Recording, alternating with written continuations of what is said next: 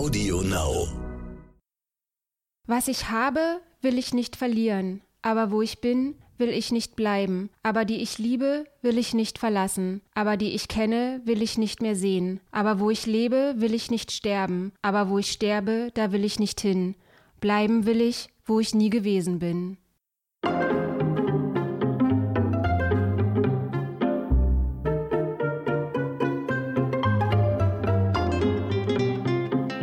Willkommen, Leute, liebe Leute da draußen. Ich grüße euch zu einer neuen Folge von Dit und Dat und Dittrich, dem Podcast eures Vertrauens. Heute der Gast in meinem Studio, den ihr alle schon sehr gut kennt, der Haus- und Hofphilosoph dieses wunderbaren Podcastes und von ganz Berlin und von ganz Deutschland und von allen Podcast-Zuhörern und Zuhörerinnen. Herzlich willkommen, Ronny Rüsch.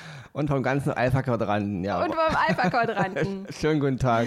Ja, heute ein bisschen ernsteres Thema. Nicht ein bisschen, sondern ein ernsteres Thema. Sehr ernstes Thema. Äh, wir sprechen heute über den Tod und ich habe gemerkt, vorab zu diesem Podcast, ich hatte einen dicken Kloß im Hals, weil das will man immer nicht so richtig. Man will nicht über den Tod sprechen. Ich habe wirklich, wenn ich ehrlich bin, kurz überlegt, oh, kann man nicht nochmal was über Corona machen oder ein anderes Thema oder über, über Sport oder so, bitte nicht über den Tod. Oder über die Golden Globes. oder über Oder, die, oder über die gefakte Mond Mondlandung. die gefakte aber da will ja immer keiner drüber reden. Ja, Und keiner will zuhören vor allen Dingen. Keiner will zuhören. Diese Podcasts werden nicht gehört. Genau. Und dann dachte ich, vielleicht sollte man doch was über Sex machen, weil Sex wird auch sehr viel gehört. Aber wir sprechen, uns ist das ja alles Latte. Wir richten uns ja nicht nach den Klickzahlen. No, Nochmal kurze Korrektur. Natürlich Ja. glauben wir an die Mondlandung. Oder Ja. glaubst du nicht an die Mondlandung? Unsere Zuhörer und Zuhörerinnen haben, glaube ich, schon gemerkt, dass das ironisch gemeint Okay. war. Okay.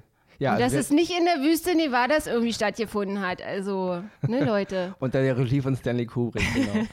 Ja. ja, also wir reden heute über die, ja, über die Nicht-Akzeptanz unserer eigenen Sterblichkeit. Oder Genau. das Ignorieren unserer Endlichkeit, sozusagen. Kleiner Hinweis vorab, dieses Gedicht am Anfang dieses Podcasts ist von Thomas Brasch. Ja, der Tod. Ja, der Tod, ne? Also fangen wir mal am Anfang für mich so an. Als ich Kind war, dachte ich so, oh ja, oh. Also wenn ich daran, daran dachte, dass Menschen, die ich kenne, sterben, dann war ich natürlich ganz, ganz am Boden zerstört Mhm. und traurig und, und also nur die Vorstellung alleine, dass Menschen mal weg sind irgendwann. Albtraum. Also so als, aus kindlicher, jugendlicher Sicht. Als dann die erste Person in meinem Leben gestorben ist, also so die, die erste Erfahrung hatte mit jemandem, den man halt kannte, der tot war, war das schon sehr, sehr krass. Aber ich muss halt sagen, es ist halt so mit der Zeit, ne? Es gibt ja diesen, wirklich diesen alten Spruch, die Zeit heilt alle Wunden. Und das, da ist wirklich irgendwo was dran, weil ähm, man akzeptiert irgendwann, dass die Menschen, die man liebte, die weg sind. Und dann denkt man, irgendwann kann man auch darüber nachdenken, ohne dass man, ähm, ja, dass man halt noch, sag ich mal, ganz tief traurig wird. Also Ja, also bei mir ist es, muss ich sagen, leider nicht so, dass die Zeit alle Wunden heilt. Also ich habe jetzt auch in Vorbereitung zu diesem Podcast, hatte ich ja schon gesagt, dass ich so einen Kloß im Hals hatte. Also mir fällt, fällt es heute sehr, sehr schwer darüber zu sprechen. Aber ich finde es halt so, ich finde, da muss so eine Veränderung in der Gesellschaft auch stattfinden, dass man wirklich mehr über den Tod spricht. Weil ich erinnere mich daran, als mein Großvater gestorben ist, da gab es so eine Szene, dass meine Großmutter mit meiner Mutter auf so einer Bank im Garten gesessen hat. Und der Opa war tot, der war ganz jung, der war erst 54 Jahre alt, als er gestorben ist. Und niemand wollte darüber sprechen. Ja, der Opa ist tot und dann war die Sache erledigt. So und, und dann, dann wurde einfach nicht mehr darüber geredet, weil natürlich, ich verstehe das, der Schmerz zu groß war, äh, darüber zu sprechen, aber ich glaube, geholfen hat es denen nicht, dass die gar nicht darüber gesprochen haben. Und klar sagt man immer, ja, und es ist jetzt zu schmerzvoll und wir möchten jetzt nicht darüber sprechen und lass uns mal in Ruhe und so. Und ich habe auch also ganz lange nach dem Tod meines Vaters keine Worte gehabt. Und es war ein sehr langer Tod.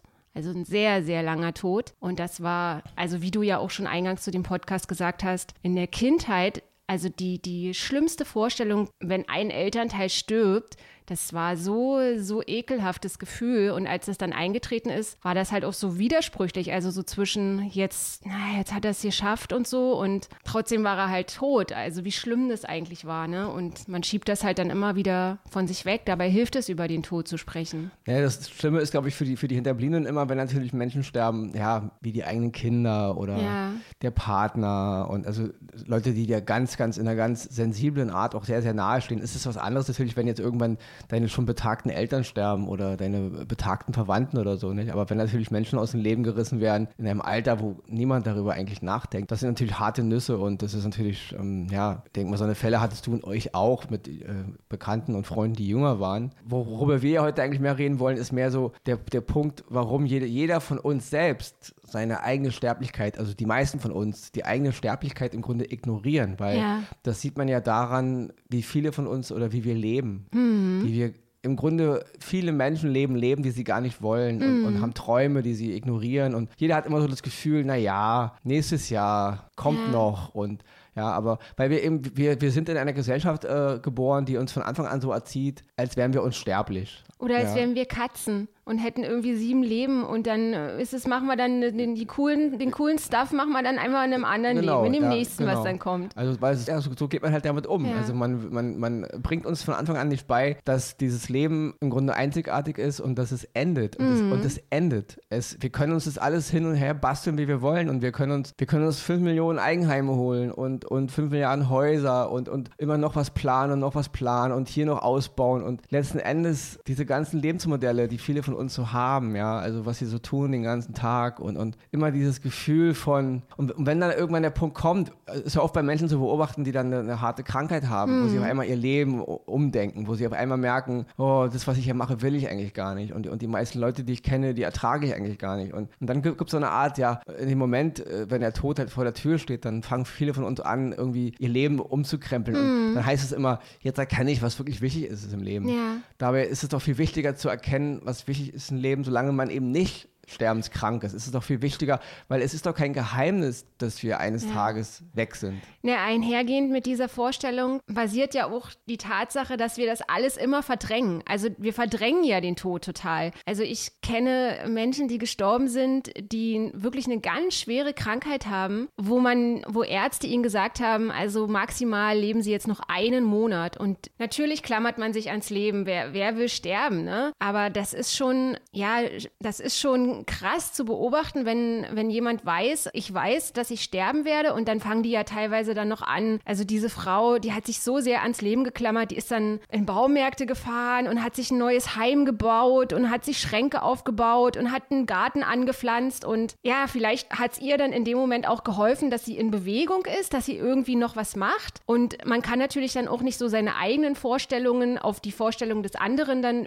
drüber stülpen und sagen, ja, das finde ich ja jetzt, warum baut baut die sich jetzt noch einen Schrank? Warum baut die sich jetzt noch dies und das? Warum macht die jetzt nicht noch mal eine Reise oder so? Aber es sind halt deine eigenen, deine eigenen Vorstellungen, die du so hast, was mhm. du machen würdest. Und das ist ja auch so eine, so eine beflügelte Frage. So, was würdest du tun, wenn du jetzt noch so und so lange oder nur noch einen Tag zu leben hättest oder so? Das ja, es gibt ja auch die andere Seite der Medaille.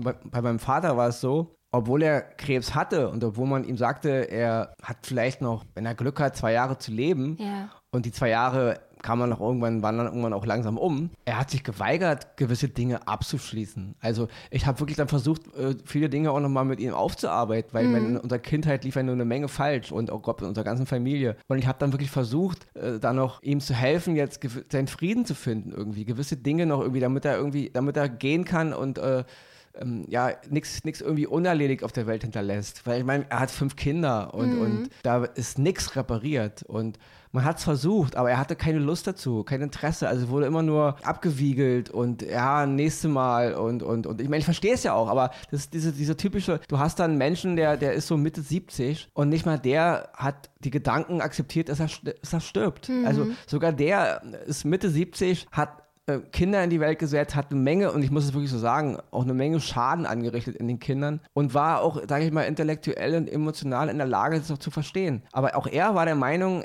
ich sterbe nicht. Mhm. Ich kann einfach nicht sterben, weil ich, obwohl ich Krebs habe, sterbe ich nicht. Also er hat wirklich bis zuletzt gedacht, er lebt immer noch. Nochmal zehn Jahre und noch ein Sommer und noch ein Sommer. Also er war nicht bereit zu akzeptieren, dass es vielleicht auch mal das Ende sein könnte mhm. und dass ich dann vielleicht die Zeit jetzt nutze, solange ich noch das kann, die Sache mit meinen Kindern ins Reine zu bringen. Das hat er nicht gemacht. Also selbst da war der, war der, sag ich mal, der Instinkt oder die Erziehung oder die Vorstellung, ich kann einfach nicht sterben, immer noch so groß, dass er sich einfach nicht dahin das akzeptieren konnte, dass er dann keine Zeit mehr hat, das zu machen. Mhm. Und das ist ganz krass. Also es gibt halt auch einige, die auch so ticken. Ne? Ich, ich maß mir da nicht an, über irgendjemanden zu urteilen. Ich war da noch nie in der Lage, in der ich wusste, ich bin jetzt ja so gefährdet, dass ich eventuell eine Krankheit habe, die mich tötet ganz schnell. Kann ich nicht beurteilen, wie ich mich da verhalten würde. Nur ich denke halt rein so als Gedankenmodell, wir müssen das irgendwie, denke ich, als Gesellschaft mal ummodeln. Es gibt ja andere Kulturen auf dem Planeten, die mit dem Tod ganz anders umgehen. Ja. ja? Bei uns ist der Tod ja immer so, so was ganz, ja, was Dunkles, Unaussprechbares, absolut zu ignorieren. Ja? Also mhm. Also das, das, ist, das ist nicht gut, weil das hat auch viel was damit zu tun, wie, wie die Menschen, die danach, also die, die, nach, die, die Hinterbliebenen, wie die damit umgehen können. Auch, wie, wie, dass Menschen wissen, wie ihr Andenken weitergeführt wird, wenn sie nicht mehr da sind. Also das ist doch einfach mal Teil des Ganzen. Aber mhm. es passt halt nicht in unsere, ja, in unsere kapitalistische, hey, wir sind alle voll mobil. Man sieht es ja auch in den Werbungen, die, die Werbung werden jetzt immer mehr so auf, auf ältere Leute zugeschnitten. Äh, ältere Leute sind mit 80, spauen dann nochmal ihr Motorrad um und fahren nochmal über den Highway. Also die suggerieren ja den Menschen alle, ihr, ihr könnt ewig ja, leben. Ihr, natürlich, ihr, ja. ihr seht mit 80 aus wie 22, wir operieren euch, wir machen euch Zähne wie, wie, wie, wie von einer 15-Jährigen und ihr seht aus wie ein Supermodel, auch noch mit 60. Und die Menschen wollen gar nicht akzeptieren, dass der Körper eben abbaut, dass das Gehirn abbaut, dass der Körper einfach mal zerfällt, weil so sind wir mal nun mal von der, von der, äh, von der äh, Evolution, von der Natur gebastelt worden. Wir sind nicht gebaut für die Ewigkeit, aber wir werden äh, so erzogen und wir leben unser Leben so, auch was wir den ganzen Tag essen und was wir den ganzen Tag atmen und überhaupt wie wir unsere Welt bauen, unsere Städte, unsere ganze Umwelt. Wir bauen alles so, als könnte unseren Körper nichts was anhaben. Ja, ja und das ist und wir wissen aber natürlich, jeder weiß, dass es nicht so ist. Wir wissen, wenn wir hier rausgehen in Berlin auf die Straße und einmal Luft holen, ja, dann möchte ich nicht wissen, was wir da alles einatmen. Ja. Ja, ja klar, unsere Luftmessungen werden natürlich einen Meter über die Straße gemacht, damit das heißt, die Luft in 4 Meter, 6 Meter Höhe, die ist bombenatmbar. Also, und dasselbe gilt fürs Essen, was wir essen den ganzen Tag. Ja, überall ist nur Scheiße drin. Und wie wir überhaupt, wie wir unsere unsere Gemeinschaften, unsere, unsere Kommunen, unsere Städte, wie wir das alles bauen. Mhm. Wenn ich gewisse Wohnanlagen sehe, auch neue, wie das alles konzipiert ist. Alles ist so gebaut, dass es uns kaputt macht. Und trotzdem stellen wir uns hin und sagen, wir leben ewig. Ja. Den Tod gibt es nicht in meiner Vorstellung. Heiner Geißler hat mal gesagt, der Tod ist total demokratisch. Von 100 Menschen sterben 100. Ja, das, da hat er recht. Ja, und ich muss auch noch mal ein kurzes Wort zu diesem ich muss auch noch mal kurz anmerken, wie wir mit dem Tod umgehen, wenn es dann passiert ist, wenn ein Angehöriger stirbt, wie, wie du hast es ja gerade schon gesagt, wie andere Länder damit umgehen. Ich finde das zum Teil in Deutschland immer noch wirklich extrem unangenehm, dieses, dieses starre Beerdigungsding und, und wie man dann auf die Friedhöfe geht. Meine Familie hat eine Parzelle auf dem Friedhof und da gab es schon zur Lebzeit meines Vaters immer Stress. Ja, die Tante Moni hat aber die, die, die falschen Blumen da auf das Grab von dem Opa gepflanzt und die eine hat nicht richtig richtig gehakt und die vierte hat den Grabstein irgendwie nicht äh, richtig abgewischt und es gab immer Stress, wer dran war. Und mein Vater hat gesagt, Schluss, ich will auf so eine grüne Wiese, leckt mich alle am Arsch, ich brauche das hier alles nicht. Und dieses Tamtam -Tam, und natürlich hat jeder das, das Recht, selbst zu entscheiden, wie sein Abschied ist, aber bei der Beerdigung meines Vaters war ein, war ein Trompeter, der ein schönes Musikstück gespielt hat, was mein Vater geliebt hat. Und ich finde das auch nach wie vor schwierig, dass an diesen starren Regeln teilweise so festgehalten wird. Also natürlich öffnet sich jetzt viel vieles, dass man irgendwie das machen kann und das machen kann, aber ja, ich, ich, also ich erinnere mich da auch so an Begegnungen, als wir dann irgendwie das alles vorbereiten mussten. Also, dass man dann teilweise ist das natürlich sehr, also die, die sind schon nett zu dir, aber mir war es auch trotzdem unangenehm, wo man dann, nehmen Sie doch diesen, diesen tollen Sarg hier und nehmen Sie doch dieses tolle Hemdchen hier und so. Und das waren dann auch alles so Summen von Geldern und es hat gleich wieder in meinem Kopf diese, diese Erinnerung losgelöst, dass ich auch Leute kenne, die Angst haben zu sterben, weil sie ihre Beerdigung nicht bezahlen können. Und ich hatte auch eine Urgroßmutter und ich hatte auch Tanten, die gesagt haben, nee, nee, das Geld muss da bleiben, das ist für meine Beerdigung, das ist für meine Beerdigung, weil so eine Beerdigung auch total teuer ist, weil natürlich das Beerdigungsinstitut auch wieder bezahlen muss und das Krematorium, je nachdem wie die Beerdigung ist, das ist alles so ein, also es ist in deiner Trauerphase, also in deiner schlimmsten Phase des Schocks, wenn ein, wenn ein lieber Mensch geht, dass du das dann als Angehöriger dann alles dann in diesem Schmerz und in diesem Schock alles dann noch bewältigen musst, wie, oh, das ist auch alles ja, das, so. das kann halt zu Situationen führen, wo halt diese Betroffenen, die halt selbst, also die es wirklich wissen, dass sie sterben, sich mehr damit befassen, wie die Kosten ihrer Beerdigung sind, als Frieden mit ihren Verwandten oder mit ihren Freunden Ja. zu schaffen. Ja, das Ja. ist natürlich total skurril. Total. Ja. Weil genau da geht es nämlich hin. Selbst, selbst im Tod greifen noch die ganzen kapitalistischen äh, Gründe. Ja? Also es geht gar nicht darum, weil ich meine, hier stirbt ein Mensch. Ja. Ja, hier, hier geht ein Mensch für immer. Ja. Und ich meine, es ist schön für die, die jetzt äh, meinetwegen an, an Paradies glauben und an Leben danach und so und, und die halt irgendwelche Religionen haben, wo sie denken, sie treffen sich alle wieder. Ich jetzt selber denke daran nicht. Also ich glaube, wenn der Tod kommt, dann war es das auch für uns, ist aber nur meine Meinung. Ähm, deswegen dieses Wissen, dass, dass es das Schluss ist.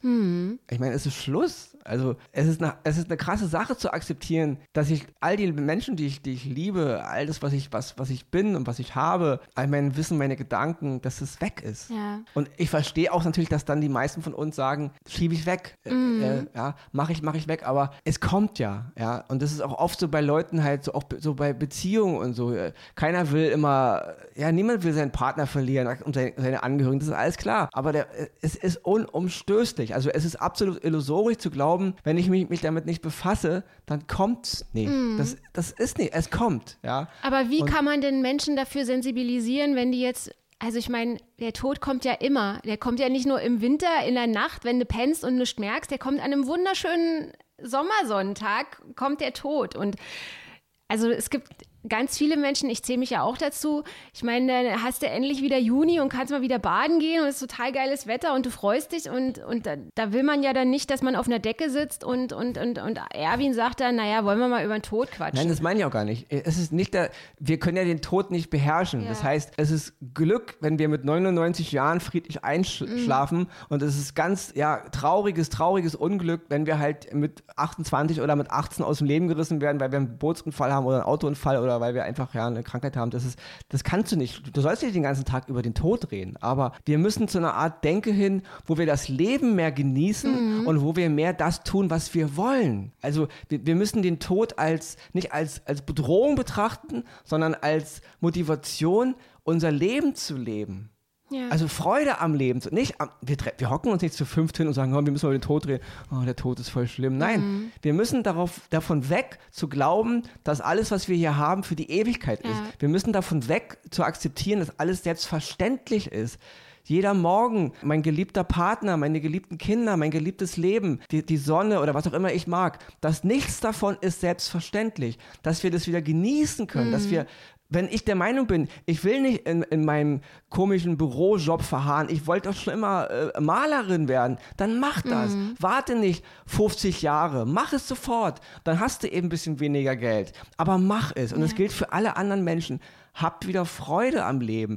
Macht das, was ihr machen wollt. Schiebt nicht eure Träume und eure, eure Hoffnungen immer aufs nächste Jahr, auf, auf eventuell noch und so.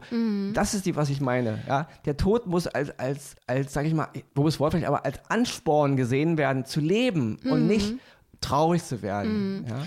Ja, aber Ronny, was macht man da? Also geht man dann, also äh, sagt man sich dann, okay, wie will ich jetzt künftig damit umgehen? Will ich mir jetzt irgendwie öfter mir selbst sagen, äh, ich muss mal über den Tod nachdenken oder ich muss mehr über Trauer nachdenken? Ich darf das Thema nicht so irgendwie so viel verdrängen. Was, was sagt man denn den Leuten? Lest man, lest man einen Ratgeber oder geht mal in euch oder bleibt mal fünf Minuten irgendwie im Garten stehen und schließt die Augen oder? Na, ich denke, dass es einerseits natürlich auch eine, eine, eine, sage ich mal, eine gesellschaftliche Geschichte ist. Wir müssen einfach anfangen, unsere Kinder in eine andere Welt eins, also zu erziehen, in der wir das als Teil der Welt betrachten, in der wir, weil, also ich, für mich war das ko- komplett tabuisiert. Ja, das Thema genau. gab es nicht. Ja. Und ich weiß, ich meine, und die meisten meiner Bekannten und Freunde ist es genauso. Ja. Also sie, das ist kein Thema in der Familie. Gut, bei mir waren eine Menge Themen nicht Thema in der Familie, aber das Thema eben auch nicht. Und ich denke, wir brauchen eine, wir brauchen einfach ein Umdenken, dass wir mit gewissen Dingen einfach als Gesellschaft anders umgehen. Und eben für jeden Einzelnen denke ich einfach nur, schiebt eure Träume eben nicht immer so weit weg. Ihr habt nicht unendlich Zeit. Es ist schön, wenn, wenn ein 18-jähriger Mensch denkt, ja, ich habe ja noch das ganze Leben. Das ist ja in der Regel auch so. Aber wenn jemand so 38 schon ist oder so, oder auch 48, mach nicht weiter dein Leben so eng, wenn es dir nicht gefällt. Wenn du glücklich bist, dann ist alles gut, dann ist ja alles, da gibt ja gar keinen Grund, dann leb dein Leben und hab deinen Spaß. Aber ich denke, kannst ja nur daraus beurteilen, wenn ich so mit Menschen rede und auch Menschen aus meinem Umfeld. Viele sind eben nicht glücklich mit dem, was sie machen. Sie alle haben immer diese Zwänge und so. Aber ich sag, mein Vater ist ein ganz krasses Beispiel. Er hat auch in seinem Leben im Grunde nie das so gemacht, was er machen wollte. Und, und er hatte so viele Gelegenheiten und so viele Möglichkeiten und er hat es nicht gemacht. Und ich versuche mein Leben halt so zu leben. Ich versuche immer das zu machen, was ich gerade will. Und auch wenn ich, auch wenn ich jemanden mag, dann sage ich es ihm auch einfach. Ich versuche nicht immer so sehr auf die Konsequenzen zu achten.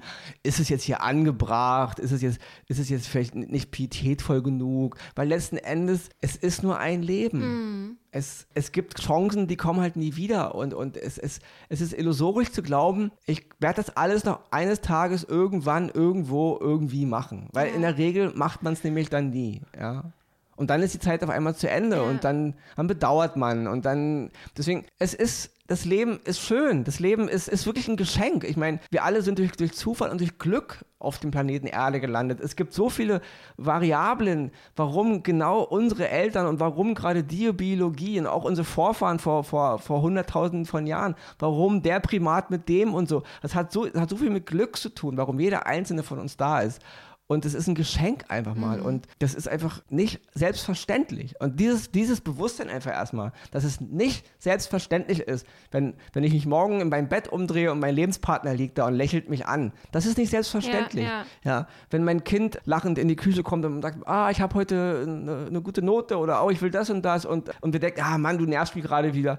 Es ist nicht selbstverständlich. Nichts im Leben ist selbstverständlich. Und wir nehmen alles so hin, als wäre es in Stein gemeißelt, ja. als, als, als hätten wir es verdient, weil wir da sind, als, als ist es aber nicht. Das kann jederzeit weg sein. Und dieses Gefühl meine ich einfach nur. Mhm. Ein bisschen mehr sich freuen daran, was ist. Ja. Und dann geht es auch irgendwo weiter, weil dieses, dieses, es ist kein Patentmittel für, für alles im Leben, das, das meine ich ja gar nicht. Aber ich will damit nur sagen, es endet irgendwann und, und äh, genießt es, solange es da ist. Ja. Und, und versucht ein bisschen mehr euren Träumen nachzujagen. Ich muss weil, noch mal kurz. Sorry doch, weil die absolute Sicherheit für alles, die gibt's nicht. Das ist auch eine Illusion. Das ist dieselbe Illusion wie ich werde nicht sterben. Mhm. Nach dem Tod meines Vaters habe ich mich mehr mit Trauer und mit Tod beschäftigt und ich muss schon sagen, dass es viel in mir verändert hat, weil auch zum Beispiel meine Mutter, ähm, die, die ärgert das jetzt auch nicht, dass ich das in dem Podcast sage, habe ich ja schon erzählt. Mutter, das werde ich erzählen. Die hatte so eine gewisse äh, nach mir die Sinnflut-Mentalität, Leck-Arsch-Mentalität. Und es war für sie auch schwierig, weil sie natürlich aus einer komplett anderen Generation kommt als wir. Also sie ist so aufgewachsen, wenn jemand in der Familie stirbt, dann kriegst du von dem das Geschirr, dann kriegst du von dem die Sammeltassen, dann kriegst du von dem anderen die Bettwäsche. Und als mein Vater gestorben ist, meine Eltern haben in so einer knapp 75, 80 Quadratmeter Wohnung gewohnt und äh, sie hatten äh, zu DDR DDR-Zeiten eine Schrankwand gekauft. Äh, da, da, musste man damals lange warten, bis die dann kam. Und das war Marke Karat, ein, ein riesiger Kracher von Schrankwand. Also der, der von einer Seite zur anderen Seite reichte. Und die, meine Mutter ist echt ein kleiner Mensch, also 1,50 Meter. Oben ist sie gar nicht mehr rangekommen. Und äh, da war alles voll von, also die, die hätte ein Hotel ausstatten können, ja. Und nach dem Tod meines Vaters hat meine Mutter sich verkleinert. Und das war am Anfang total schwierig auszusortieren. Wofür braucht man denn 17 Kuchengabel? Ja, das ist von der Uroma, die Sammeltasse ist von dem, die Sammeltasse ist aus Polen und das ist Meißner Porzellan. Und das waren riesige Diskussionsrunden und die wollte sich von nichts trennen. Und trotzdem war es aber so, dass es sie eingeengt hat, dass es ihr so Sorge gemacht hat, weil sie viel zu viel Scheiß besessen hat. Also ich will das jetzt nicht despektierlich, äh, die, die Sachen, die man erbt, als Scheiß bezeichnen, aber es hat sie erdrückt. Und mit mir hat es auch ganz viel gemacht, dass immer, also ich denke jetzt nicht, kaufst du dir das? Was, was ist, wenn du stirbst? Wer, wer, soll sich dann darum kümmern oder so? Oder wer, wer soll dann den Scheiß ausmisten? Aber es hat in mir verursacht, dass ich schon versuche, nach diesem Motto zu leben, das, was ich habe, schätze ich und ich muss jetzt nicht bis zum Abwinken konsumieren. Und seitdem meine Mutter sich verkleinert hat und nur noch, ich glaube, sie besitzt zwei Kuchengabeln und ein Service, sie ist glücklich wie lange nicht mehr. Sie wohnt jetzt in einer kleinen 39 Quadratmeter Wohnung und ist super glücklich. Also diese Schrankwand hat sie auch in ihrem Kopf eingeengt sozusagen. Und das ist ja eben, das ist, man muss, das Thema hatten wir auch schon mal ja. in einem Podcast, man muss sein, seine Wohnung entschlacken, sein Gehirn entschlacken. Es ist voller, ja. auch seinen Job entschlacken. Ja, und gerade wo du das sagst, fällt mir noch ein krasse, krasser Aspekt zu meinem Vater ein. Mhm. Mein Vater hat sich mal in den 80ern eine ganz krasse Bertelsmann-Lexikothek gekauft. Ja, also so richtig so richtig prollmäßig so, ja. Der, der, arme Typ, so, der eigentlich ja, nichts besitzt, kauft sich so eine riesige Bertelsmann-Lexikothek, ja. Mhm. Ich weiß nicht, was die damals gekostet hat. Also ich mehrere tausend Mark vermutlich, ja. Er hat sie nie gebraucht. Er hat ja nicht, wenn, er, er, mal, wenn, er, wenn er mal einen Schleuder hatte, hat er vielleicht mal drin, rumgeblättert. Aber es war mehr so, mehr so eine Prestige-Geschichte. Sie sah halt mhm. halt geil aus in seiner, in seiner riesengroßen braunen Schrankwand, ja. ja die Schrankwand des Satans, ja. Und der Einzige, der da drin rumgelesen hat, auch aus, aus, äh, aus Gründen der Schule und weil weil ich eben auch als Kind schon sehr wissbegierig war, war der kleine Ronny, ja. Der hat dann da, äh, ja, gelesen und gelernt und Lexika und alles. Und als ich dann älter wurde und als ich dann ausgezogen bin, habe ich ihn gefragt, ob ich die mitnehmen kann. Hm. Es war halt so äh, Prä-Internet und so. Nee, nee, nee, nee. Ich sag, ich sag, ey, Alter, du guckst doch da gar nicht rein. Ja. Das ist doch nur so eine Art Angebescheiße für dich.